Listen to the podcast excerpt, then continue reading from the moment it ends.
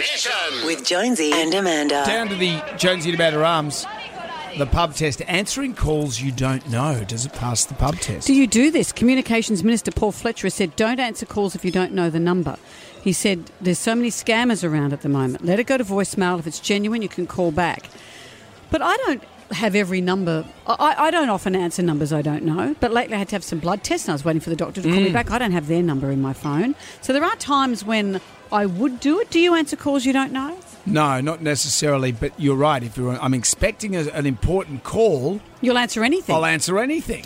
so, answering calls you don't know, does it pass the pub test? No, it doesn't. Two nights ago on the news, you saw that lady who was fleeced $10,000 out of a bunch of guys who held, had him on the phone for five hours. These days, there are a lot of dangerous people, and it's just not safe anymore to do so. you can get scammed very easily because once you do engage with them, it's a problem. So I have my phone set to not answer a call that is not in my contact, and if they are really important, they will leave a message. If the wife or I get an unknown uh, number on our mobile phones, we'll go and note the number, then I'll ring on the landline to verify if it is a doctor on his own personal mobile number or whatever. But we never, never respond with the mobile. Ring them with the landline. Who cares? Like, well, I don't know why people are so scared of it. Like, I just answer every call. If it's a weird call, you just hang up. Easy. Like, it's, I think it's quite exciting getting a call from an unknown number. It's like, oh, who's ringing me? You know, what have I won? That's the spirit. What have I won? What when has I it won? ever gone your way? Ever? You've got a Nigerian prince.